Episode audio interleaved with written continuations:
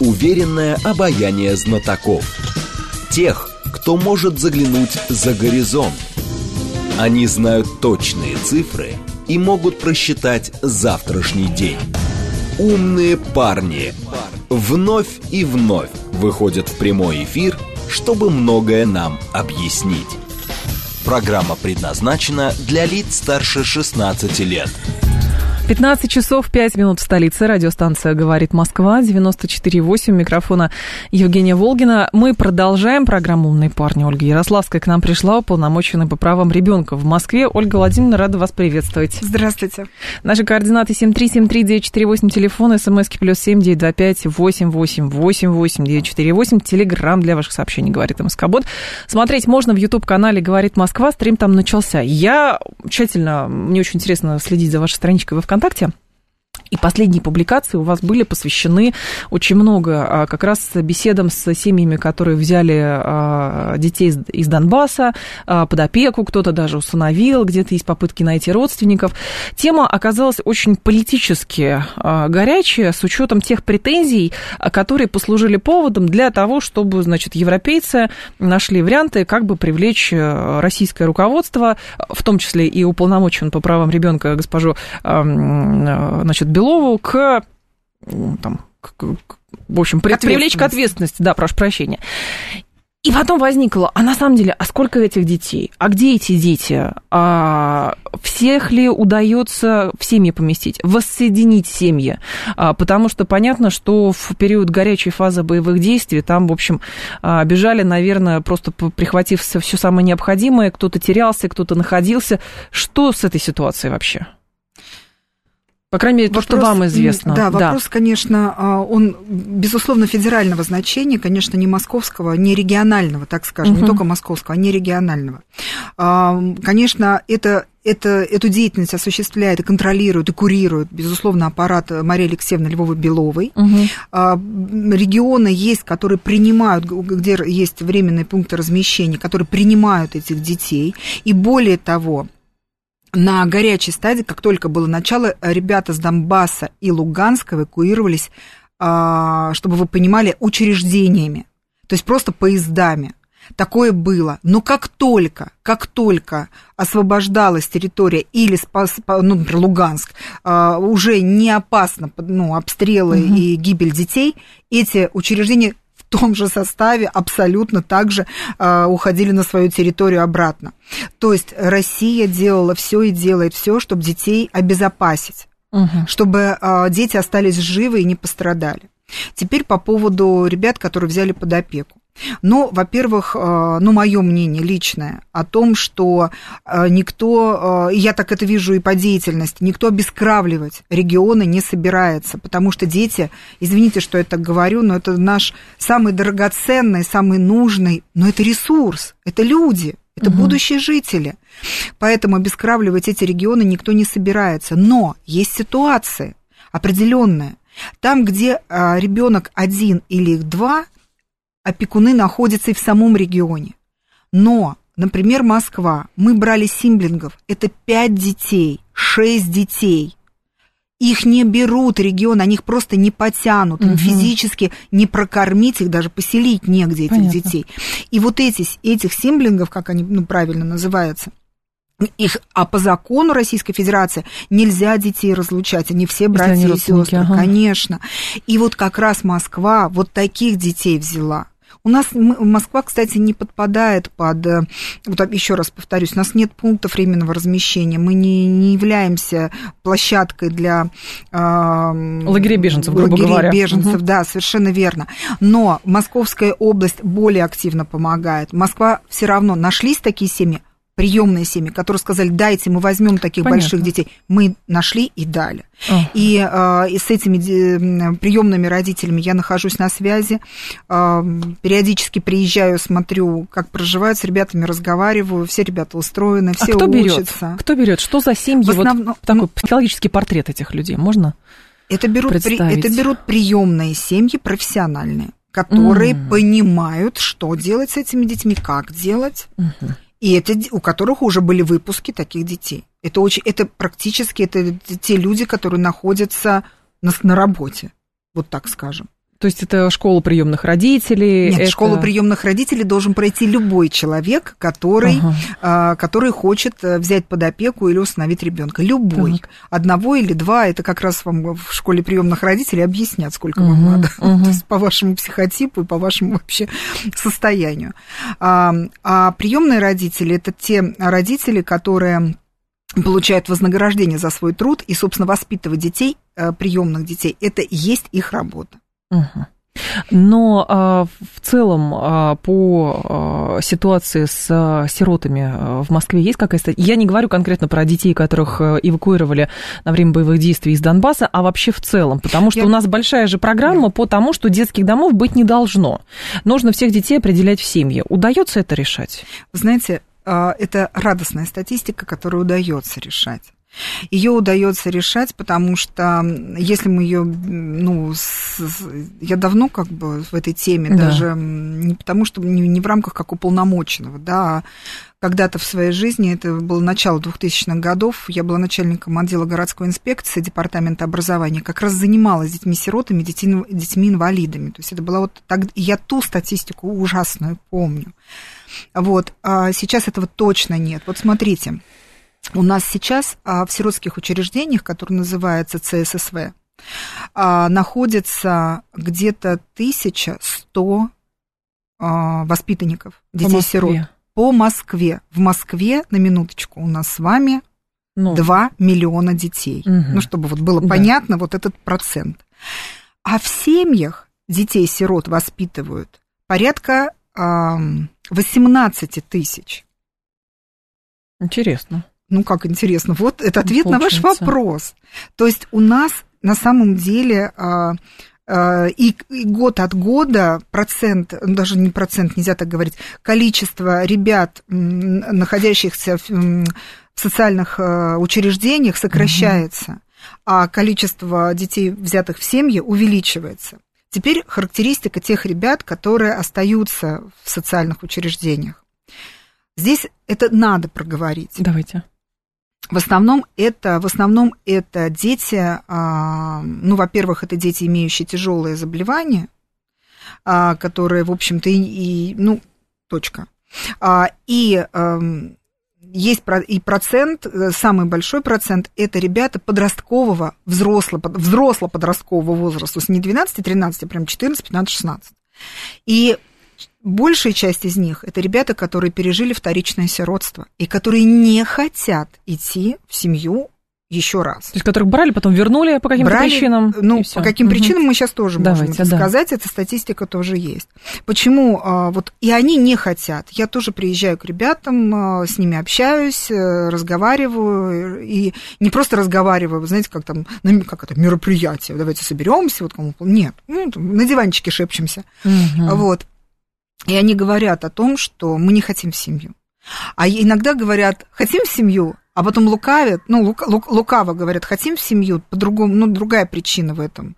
Когда начинаешь брать уже а, как бы личное дело ребенка и понимаешь, он не семью хочет, он хочет свободы. То есть там другая причина, причина Понятно. зависимости, зависимостей этого ребенка. И здесь как раз учреждение сдерживает это, понятно? Понятно. Да? Вот, а, так вот, э, ребята, которые не хотят идти во вторую семью, э, это в основном ребята, пережившие вторичное сиротство. Знаете, как оно возникает?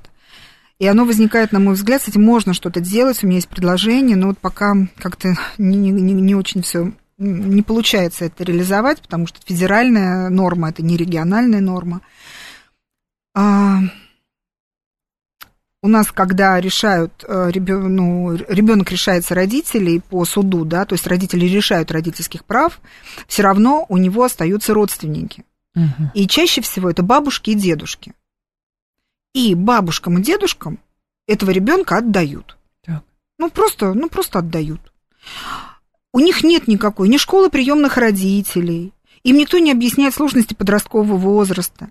И даже если они берут от хороших побуждений, потому что я бабушка и дедушка ребенка 7, 8, 8, 9 лет, и когда они доходят до пубертата, они просто с ними не справляются. И они говорят, ой, не получилось, ой, мы не справляемся бабушки и дедушки не проходят, их никто не обучает. Ну, ну угу. как? И вот эта тема, и эта, эта норма не содержится в федеральном законодательстве. Потому что родственная опека это, ну, как бы прямая опека. Автом, автоматом, Автом, Ну, практически автоматом, правильно, так проще людям. Вот, понимать. А, я считаю, что школу приемных родителей надо вообще всем проходить. Извините, пожалуйста. Может быть, это вот, ну, как-то, ну, совершенно неправильно. Сейчас мне там закидает кто-то. Но мне кажется, ну, неприемных родителей, да, школа родителей, она должна быть пройдена всеми. И те, кто не собирается брать детей-сироты, который просто хочет своего ребенка родить. Потому что те нюансы, которые mm-hmm. сейчас есть и, и в законодательстве, кстати, и в льготном законодательстве. Что, что такое школа родительства? Это же не только про ребенка. Это и про среду, в про которой будет, да, и про среду, в которой будет ребенок. Они все родители, мы работаем, вот вы работаете как сумасшедшие, все мы все работаем, угу. вот мы даже молодые ребята. Вы же вам вы за, той, за тем потоком информации, который сейчас вот нас окружает, очень тяжело вычленить зерно истинное, то, что четко формулировало бы правила и давала бы возможности. Да даже ссылки просто обыкновенные. Но мне вообще ресурсы. кажется, честно говоря, что сейчас, хотя с другой стороны, сейчас же очень детоцентричная эпоха достаточно, ну, по крайней мере, так позиционируется. Столько внимания детям, наверное, ну, по крайней мере, хорошо, вы меня сейчас поправите, если я не права, но во многом а, все это превратилось в некий маркетинговый ход, а, основное, как бы, основное зерно которого это невротизация родителей. Ты не такой, если не отдал его там на развивашке в полгода, ты не такой, если а, там не отдал в частную школу, ты не такой, если два часа с ней не погулял, но это не про душу, не про коммуникацию. Это не про любовь. Не про любовь. Оно любви невозможно научить. Не соглашусь. Интересно. А вот не соглашусь. Мы говорим, а что такое патриотизм? Ну, патри... ну, ну не, а по Жванецкому вам сейчас скажут, что такое патриотизм, простите. Не надо, по Жванецкому не надо. Так. Понимаете, а, научить нельзя любить, вы правы, но воспитать любовь на примерах можно. А воспитать можно, согласна. Вот, понимаете, а у нас, вот вы говорите, где-то центричное, а я считаю, что а, у нас государство как раз, государство говорит о том, что семья – это ценность, угу ну, подпитывая это там материнским капиталом. Э, Деньгами, э, льготами. Льготами. Нет, подождите, еще за запретом ЛГБТ там и так а, далее. Да, да, да. Не-не-не, вот если взять вот Понятно. эту всю цепочку всех, всех последовательных действий о том, что говорит верховная власть по отношению к семье, позиции государства понятна. Все вот логично. Семья, все логично, все. А что сама-то семья? А сама-то семья. А у нас разводов очень много. Вот. Вот понимаете? Так. А сама-то семья про что? А сама-то семья-то, вот она потребляет эти льготы и все, а она-то меняет свое отношение к детству. И э, купить новый гаджет или какие-то, как это говорят, кто-то мне сказал, а, как, какой-то там фирма, ну, например, найковские кроссовки, какой-то последний iPhone и там, ну, какая-то там кепка модная. Все, больше ребенку ничего не надо. Ага. Вот родитель, купи, ты будешь хороший. А если ты не купишь, а сосед купил, а значит, его затравят. ты меня не любишь. Ты меня, люб... ты меня ну, не любишь. Ну, естественно. А почему? Потому что на смену этого не приходит ни семейная традиция, ни разговоры за чаем. Вот это должно замениться. А мы сами потребляем, и дети потребляют. Когда мне вот мы в кулуарах там говорили, угу. что делать с вейпами, там, а сегодня, кстати, внесли законопроект о запрете. Да, Сейчас да, да, Володин, да, да, вам. да, очень, да, я знаю это, да, я прочитала, я готовилась к эфиру, я прочитала, я очень рада, всех вас с этим поздравляю, что вейпы теперь будут стоить, стоить столько, что никто их покупать наконец-то не будет. На самом деле абсолютно поддерживаю все это. Угу. Еще бы что-нибудь с сигаретами бы сделали, как бы их тоже бы поудорожали. Ну ладно, это уже мое личное мнение. А, а, мы боремся а, против там, наркотиков, против э, табакокурения, вейпов, электронных сигарет, кальянов и так далее. Уважаемые родители, а вы-то дома курите? Ну вы-то сами курите. Вы сами курите, и, а хотите, чтобы ребенок не курил. Так и запрещаете, не, скажи, и, и говоришь, вот то, что я делаю, не делай, да. потому что ну, это чудес, плохо. Ну, чудес не бывает. Своим примером, то есть вы про это. Конечно. Угу. То же самое, тоже, считаю, тоже относится к сквернословию, к матершине и так далее. они рождаются другими, они рождаются, рождаются хорошими, да, они не курят. Они... Вот мой оппонент мне говорит, ну как же вот семья не курит ничего, а вот с ребенком что-то происходит. Никто не говорит о том, ну, то есть, а ребенок все равно, ну, да. да, никто не говорит и не отметает среду. Конечно, среда. Но давайте зададимся себе еще одним вопросом, следующим этапом. А курят ли у нас учителя в школе? Наверное, не знаю. Ну, если учителя в школе курят и от них да. пахнет, угу. то, опять же, этот же учитель будет говорить ребенку, не кури. Понимаете, мы все время мы все время играем. Но стерильную детьми. среду невозможно. Не надо, не надо создавать стерильную среду. Надо так. просто говорить ребенку правду, всегда правду. Или дать ремня за то, что он курит. Вам и на это скажут. И самой пойти на перекур. Отличная идея. Что-нибудь такое, да. Я а разнервничалась. Давай-ка я тебя выпарю, а потом пойду перекурю по этому Ну, примерно так. Ну, просто как бы, я, я понимаю, что хочется, в общем, э, я понимаю, что идеальное, э, создать идеальную среду нельзя, но приблизиться к этому, конечно, можно. Это вопрос еще коммуникации. Потому что сейчас, как кажется, коммуникация с детьми сводится, ну, к сожалению, к тому, что там всем некогда или еще что-то. А, давайте школа этим будет заниматься, школа говорит, нет, давайте родители будут этим заниматься, и в итоге дети какие-то потерянные. А что на самом деле в жизни-то происходит?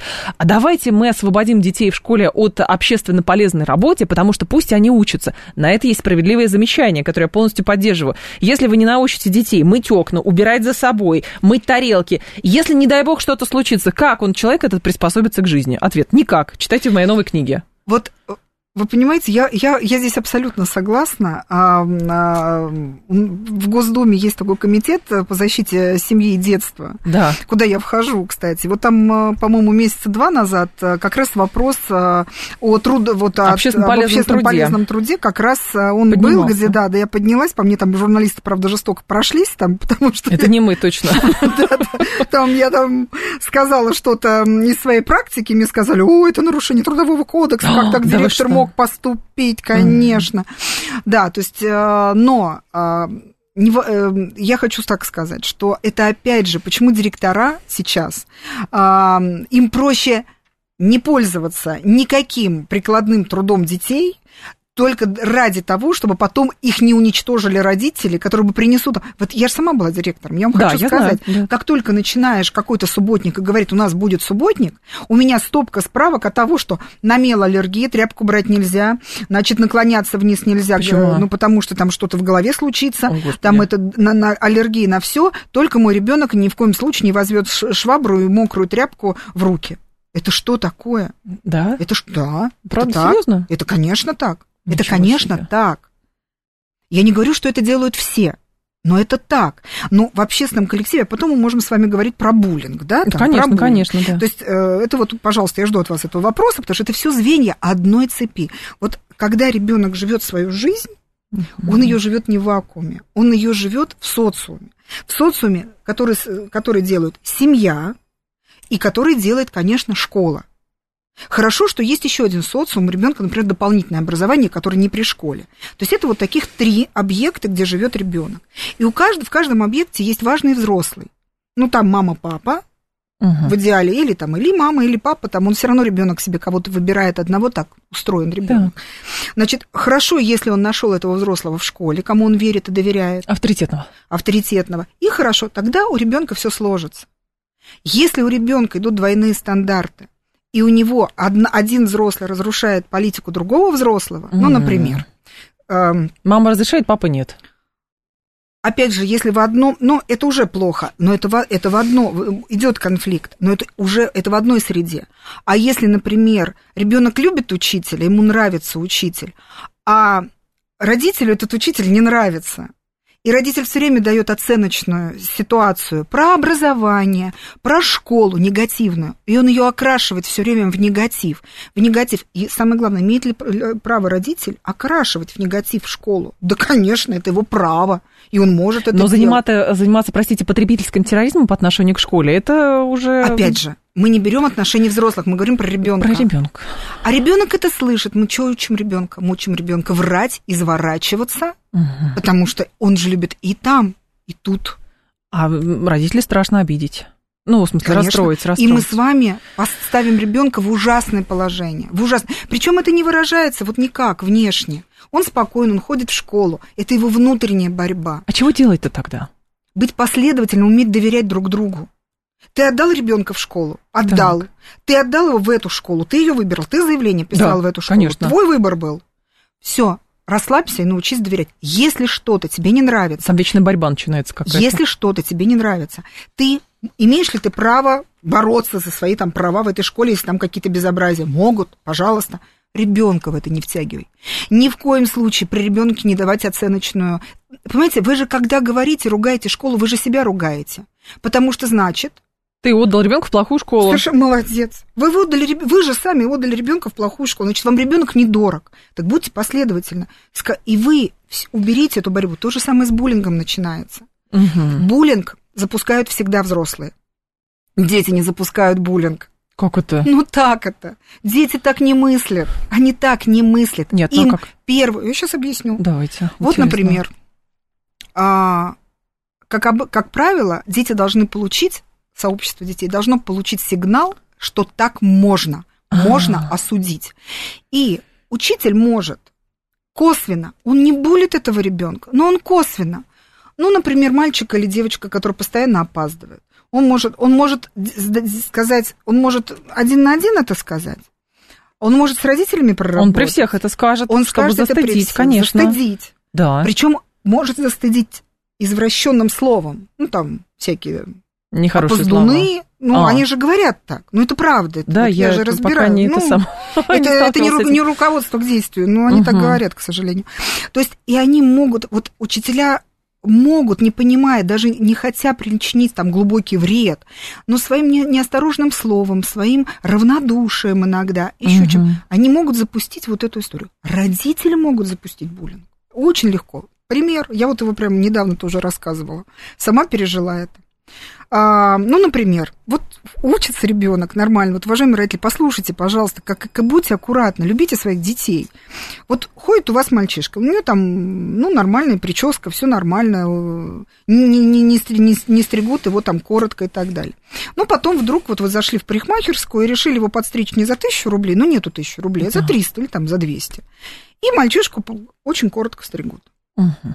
Вот очень коротко стригут. Вдруг неожиданно. Так ребенок реакции вам не даст. Если это, ну, мы сейчас говорим о ребенке где-то до 12 лет. Он реакции вам не даст. Вы же мама или папа, он же вас любит. Ну, подстриг и подстриг, значит, так надо. Потом на следующий день он идет в школу. В и школу начинается. ему дадут реакцию полностью. Конечно. Его скажут лысый, ту-ту-ту-ту, это и так далее. Даст ли он реакцию в школе? Он тоже ее может не дать. Он будет тихо страдать. Придет домой, вы думаете, он расскажет вам, что вы же его подстригли? Он не будет, он будет тупо ждать, когда все отрастет.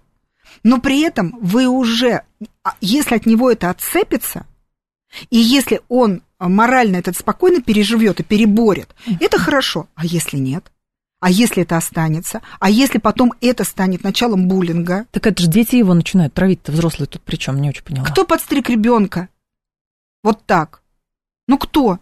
Ну, и по... кто ребенку не объяснил? Хорошо, вы подстригли так ребенка. Так родитель мог даже и не предполагать, что это такое будет. А голова нам зачем? А, а думать, я говорю, Помните, мы только что пять минут назад говорили про любовь. Я теперь сейчас задумалась, как я ребенка в сад Про одела, любовь, понимаете? правильно, думайте об этом. Правильно. Что про любовь. Мы думаем про любовь, про открытое сердце. Когда вы должны чувствовать своего ребенка, заглядывать ему в глаза. И если вы уже попали в эту ситуацию, Понятно. вы должны выйти из нее и сказать: Ты знаешь, я тебя так подстригла, потому что мы завтра идем записываться в бассейн.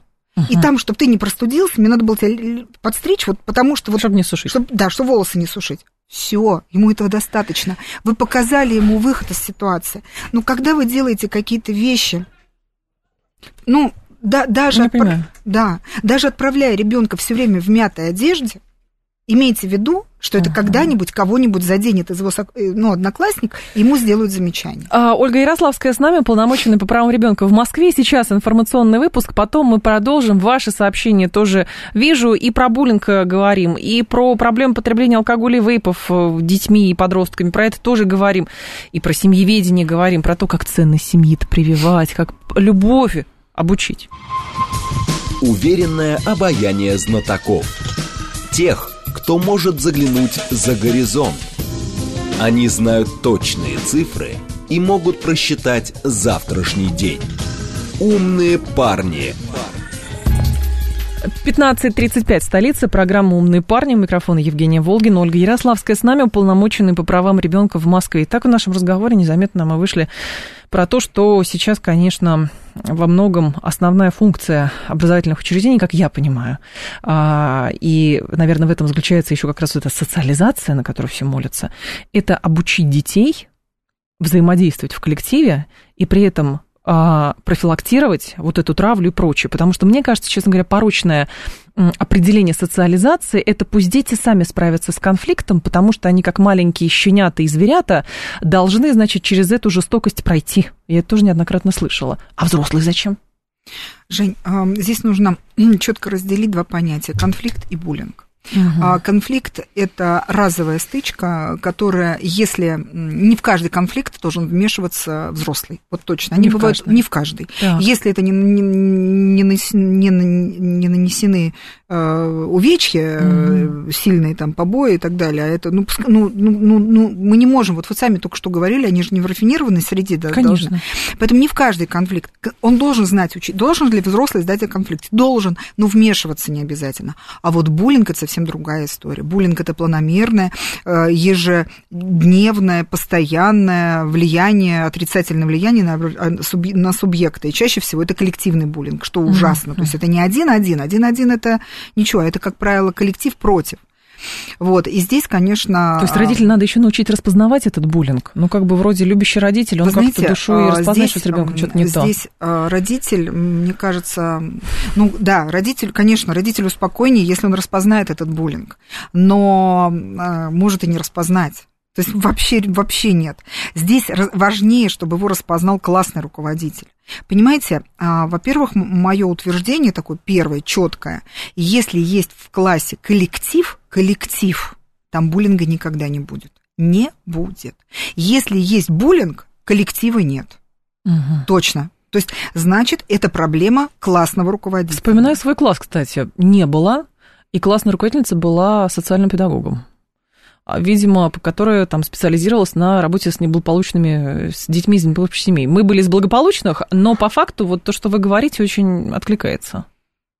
Это выстроенная это, работа. Это, это не я говорю, это наука так говорит. Наука так говорит. Ну, это вы транслируете я, то, что Да, это говорит. точно, это не я, это я говорю со слов специалистов и экспертов абсолютно. У нас а, в Москве э, этим занимается Антон Коновалов, у нас в, каждой школе есть такое, такое направление, что в каждой школе работает служба а, примирения, угу. в которой, кстати, старшеклассники главные закоперщики, они как не взрослые, и старшеклассники как раз, пройдя обучение, учат маленьких мирить мирить, э, мириться и не ссориться, и как выходить из, из конфликта, не из буллинга, а из конфликта, потому что наша задача не допустить буллинг.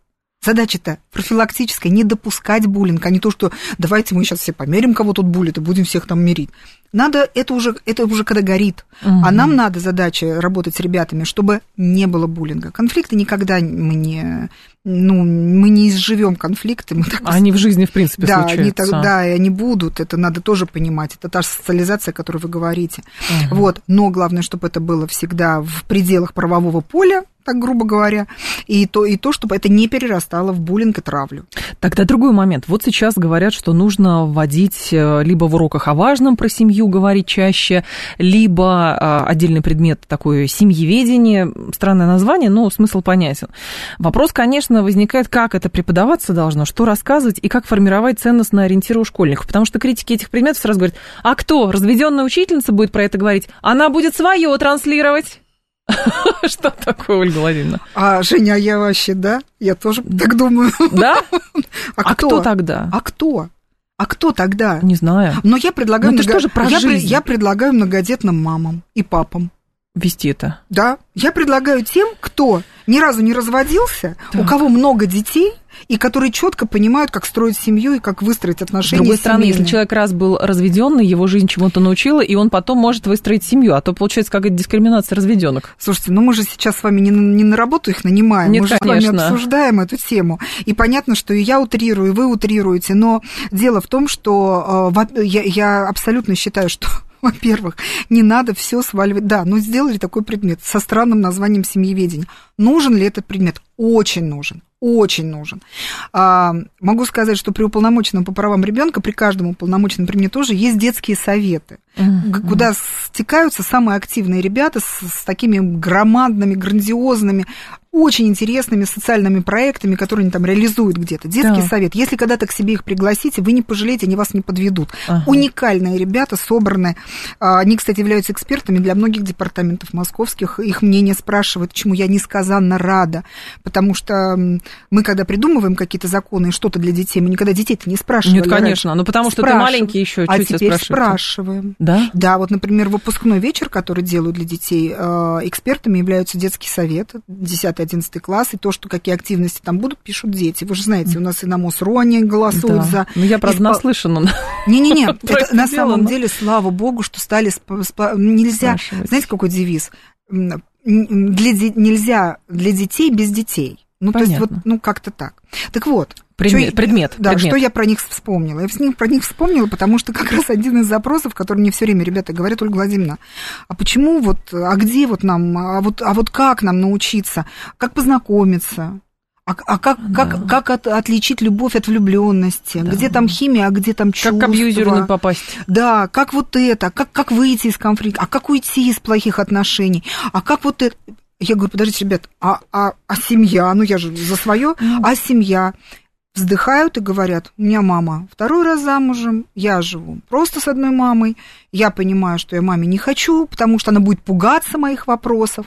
Да, да, угу. потому что это тоже все разные отношения. С кем бы нам поговорить? Я говорю, ребят, ну а в интернете? Я говорю, Владимир, в интернет лучше эти вопросы вообще не задавать. Там такое написано. Да. Вообще не надо.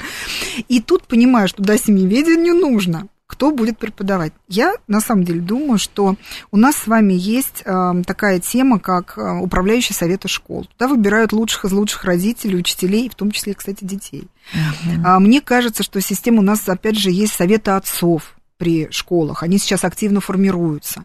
Но, ну, может быть, каким-то... У нас же пошли разговоры, э, мужской разговор у нас проект такой идет, когда папы приходят э, в свой класс и рассказывают о важном мужском, потому что мужской стержень тоже нужно в ребятах. Очень у многих семей нет вообще пап. Да? Угу.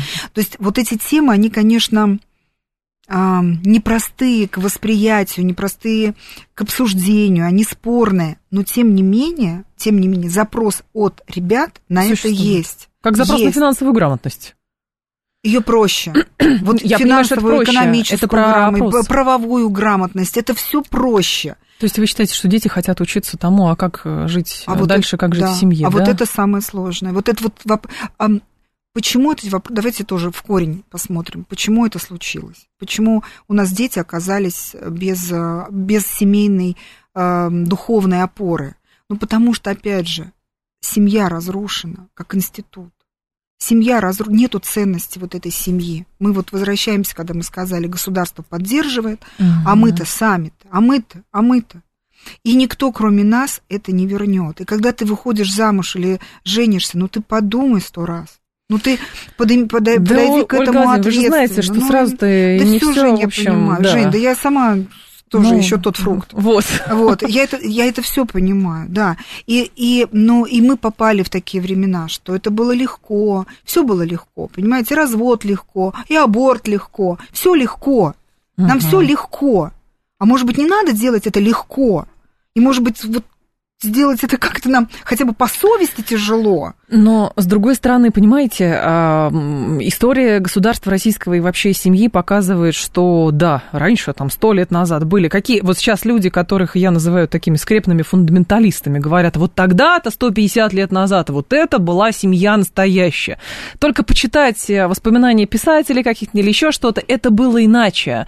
Посмотреть Тихий Дон тот же самый, там тоже было далеко не все гладко. Просто женщина не могла уйти, подвергалась там всему на свете, но ей некуда было идти, иначе она просто умрет с голоду. Вот и все. А эти дети мерли и прочее, прочее. Поэтому возводить в абсолют. Меня почему пугают вот эти вот фундаменталисты, потому что они говорят, давайте вернем вот это все, завернем ее в байковый халат, дадим лапти какие-нибудь, и дома сиди, и зарплату я тебе свою отдавать вообще не буду, и сама работать не будешь, будешь детей этих растить. И все. Но это же тоже не тема. Я утрирую, но вы понимаете, о ком я говорю. Да. Жень, понимаете как? Давайте так Кому-то из женщин этот образ жизни очень понравится. И слава богу. Вот. Допустим. Но кому-то а нет. А кому-то это, это, это противопоказано вообще, потому что у нас государство потеряет э, Рабочие мозг. руки. Ну ладно, рабочие руки, они найдутся. Мозг. У нас же, посмотрите, женщины науку двигают и все. Нет. Конечно, никто не говорит вот об этом, но общее понятие семьи как ценности. Хорошо, я вам, я сейчас с вами, я буду с вами спорить. Самое, одно из самых больших э, статистических данных по обращениям ко мне, mm-hmm. это как раз по разводам, когда мамы, папы разводятся так. и начинают делить детей. Молодец. Вот наш слушатель как раз спросил, спросите, пожалуйста, Ольгу Владимировну, что вы, как уполномоченный, делаете для решения проблемы индуцирования детей, нарушения их прав на общение отдельно с, прожива... с отдельно проживающими родителями? Прекрасный вопрос. Я могу много чего делать. В том году я провела три круглых стола с, со службой и судебным приставами, с мировыми судьями, с федеральными судьями, с экспертами Департамента соцзащиты, с, с психологами, с педиатрами. И к чему пришли? Всё, три стола мы сделали. С, дух, с, с, с муфтиями, вот, вот со всеми. Я всех собрала. Давайте. Мы ни к чему прийти не можем. Mm-hmm. Объясню. Объясню. Есть решение суда, да. которое родители не намерены исполнять. Решение суда есть. Так. Но они же воруют ребенка друг у друга. Причем в жесточайшей форме. Вот они прям крадут детей друг у друга, причем не своими даже руками, могут быть даже подставными людьми, нанося ребенку чудовищные травмы. Мне это знакомо очень, да. Так. И это ничего, это не избывается. Это, это неизбывная проблема. И я, я верю в то, что... Я верю в медиацию, потому что я считаю, что людей надо посадить за стол переговоров и научить их договариваться. Чем школа должна заниматься? Да. Школа должна научить детей договариваться друг с другом в конфликтах. Школа, вернемся, да? Школа а, примирения. Это умение договориться. А люди Им... не разговаривают в семье очень часто. Вообще не разговаривает никто ни с кем. Ну, я не могу взрослых воспитать, я про понятно, детей. Понятно. И школа вот, этой вот, вот этого примирения, это в том числе умение, им прививают навык договориться в любом конфликте. Угу. Потому что это потом пойдет с ними в жизнь. Когда у них будет семья, они тоже будут уметь договариваться. Это надо вот так по зернышку собирать. Но сейчас, к сожалению, они не хотят. И я вам могу, ну вот, по своему ощущению сказать. Про ребенка в этих семьях никто не думает, обе стороны.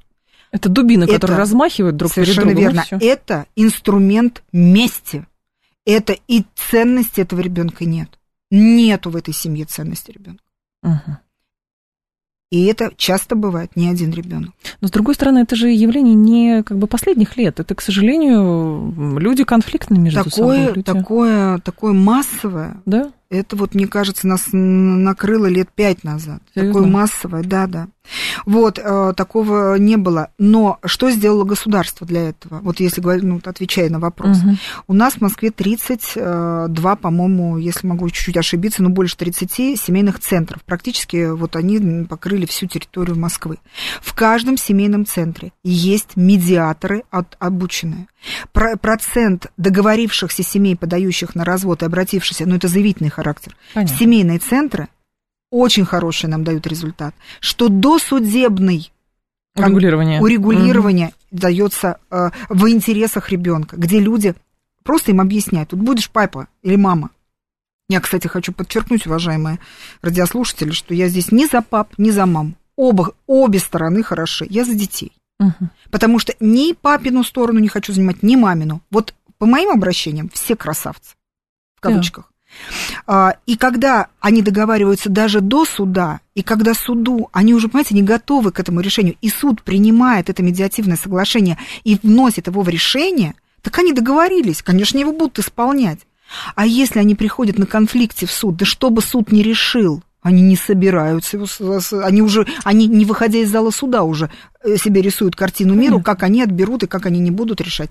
У нас сегодня, кстати, очень хороший день. Мы сегодня подписали соглашение с Федеральной службой судебных приставов, угу. вот, где обозначили, что у нас ежеквартально проходит прием совместный прием вместе со службой судебных приставов, потому что это как раз тот орган государственной власти, который призван исполнять судебные решения до, до, до последней буквы. Вот. И ежеквартальный, самый тяжелый случай, они уже, вот первый прием прошел уже, вот ежеквартально мы будем собираться. Я думаю, что самый тяжелый случай будем выносить на это. Но это самое, для меня, как уполномоченного, угу. это самая больная тема, потому что помочь в ней я не могу. Это я признаю. Я могу только собирать мнение экспертов, вызывать к совести, говорить о ценности семьи, жалеть детей, молиться могу за ваших детей. Но я не могу вас помирить, если вы не хотите мириться. Угу. А вы понимаете современных детей? Чем да. они живут? А вы знаете, у нас прекрасные дети. Как и всегда, мне кажется. Нет. Нет, Сейчас почему? особенные дети. А вы что знаете, с ними? Мне кажется, что сейчас дети идут очень душевные. Они живут тяжелую жизнь. Ну, им тяжело. Им вот в этом информационном поле тяжело. Вот. И они очень хорошие. Они душевные, они добрые, они милосердные, они готовы прийти навстречу э, к своим товарищам, нам, взрослым. Они очень терпеливые. Вот это тоже очень важно. Вот это та характеристика поколения, которую я даю. Да. И когда мне говорят, а, ну, ну, это неправда. И мне есть чем сравнивать, потому что я ну, с 90 второго года работаю в образовании, разные потоки вот этих ну, детей. детей видела, вот этих вот прям поколений детей. Это разные, ну, разные ребята. Сейчас ребята, которым 14-15 лет, они очень интересные. К сожалению, очень много мы, взрослые, им должны, остались. Мы им должны остались. Но они, я уверена, они компенсируют это. Потому что они готовы учиться, они компенсируют чуть-чуть попозже. Я имею, про что я сейчас говорю? Это про их сленг, это про то, что они там что-то не добрали в учебе и так далее. Но вы в сердце посмотрите. Мы очень часто, когда вот опросы делаем, ой, а расскажи, пожалуйста, когда Суворов а, проходил через Альпы. Ну, не могут они ответить. Ну, лоботрясы и лентяи. Но вы в сердце их посмотрите. Если мы говорим про сердце, про душу, то эти дети чрезвычайно хорошие. Они, через, они лучше, чем мы с вами. Как тогда решить проблему, вот э, дать какую характеристику, исходя из тех видео, которые вот иногда валом каким-то идут, здесь избили, там избили, тут что-то еще сделали, тут потравили, тут, значит, ты не с теми волосами а пришел. Это, а это доступность СМИ. Это другая тема совершенно. Это не про то. Это было всегда. И это, к сожалению, будет. Угу. Не бывает так, что все идеально. Мы говорим про поколенческие характеристики. Если мы говорим, что вот это, вот это вот, к сожалению, здесь вопрос к вам, уважаемые журналисты, э, я с этим тоже постоянно сталкиваюсь. Когда мне выходит новость какая-то, ужасная новость, там это все случилось, все прям все убили, убили, я, я никогда не даю комментария, пока я не разберусь. Начинаю Понятно. разбираться, там вообще все не так. Все переврали, все уже, а чё хайп? А что сейчас просмотров-то будет? Мы сейчас пострашнее-то напишем. Угу. Эх, то, что это неправда, это ну, кто же завтра об этом вспомнит? Ну, кто же завтра об этом вспомнит? Главное, сегодня же. Угу. Вот. Поэтому и вот это такая же история. Почему мы не пишем про хороших? Мы очень мало пишем про детей, которые э, действительно хорошие. Даже если пишем, то это проходит очень тихо, там, про наших олимпиад, то, что у нас... Выиграл Олимпиаду какую-то, еще Какую-то Олимпиаду, что-то придумал, вот там, котенка зарезал, вот, вот эта го... тема, да, вот эта тема. Вот эта тема, понимаете? И вот, и даже все наши попытки там их награждать, ребят, там МЧС их награждать, это кто, хоть один федеральный канал приехал на то, как МЧС ребятам на грудь несовершеннолетнему ордена вешать за то, что они спасли на пожаре, вытащили там утонувших. Ну, хоть одно федеральное СМИ было на награждении? Никогда. Я туда хожу. Угу. Никогда. Почему? Но зато, если кто-то вы где-то схватили, вам переслали, кто-то кого-то бьет, это на всех каналах покажут же, конечно. Ну, потому что надо спасать поколение, потерянное поколение детей, ну, сразу да. делается вывод такой. Да, я предлагаю... То есть дети не стали более жестокими, вы считаете? Я считаю, нет. Не стали? Нет. Сегодня, кстати, нужно еще сказать, что э, уполномоченный при президенте по правам ребенка как бы, по всей России Мария Львова-Белова, она дистанционно выступит на неформальном заседании Совета Безопасности ООН по теме детей, которых эвакуировали из зоны украинского конфликта. А почему решено это провести? Скорее всего, это связано действительно вот с этим ордером на арест, который был выдан Международным уголовным судом, а там претензия такая, что якобы там у нас выкрадывали этих детей. Да. Значит, э, вот. Я, а, кстати, тоже в эти да. списки занесена. Чем тоже будете выступать? Нет, я выступать не буду, то что а, Не Нет, ну вот в, э, в эти сенсационные списки, да? там несколько а кто на вас? Зеленский. Зеленский на вас Конечно, охотится? сказал, что 50 лет не могу ну, в Украину выехать вообще. Да, да тоже да. детей выкрадывали? Или да, что-то делали? Име, да? имею, ну, там четко не написано, что я, что я делаю, ну вот внесена в эти, чему, гор, чему а, горда. Понятно. А, в телеграм-канале просто будет трансляция, любопытно будет это посмотреть, и сегодня вечером это будет. А, слушатель говорит, что делать с учителями, которым плевать на душу, на сердце детей, которые гонятся только за баллами и циферками. Не получается ли, что у нас школа в какую-то не ту сторону повернула? А... Издалека начну. Давайте. А, дедушка педагог, мама директор школы. Ваш? Ну да, да. про себя. Я. Мне есть чем сравнить, потому что выросла на задней парте а, своей мамы, когда она была историю преподавала. А, вы знаете, всегда и вспоминаю свою первую учительницу с содроганием и ужасом. И вплоть до того, что... Это советская школа. Вплоть до того, что у меня были проблемы со здоровьем. Я благодарна маме, что она увидела это. В конце первого класса меня просто забрали, перевели в другую школу. Да. Это была советская школа. И я вспоминаю своего учителя просто вот в страшном сне, как паука. Угу. Всегда это было.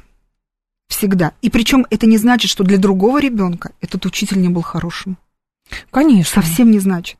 Вот для меня не подошло.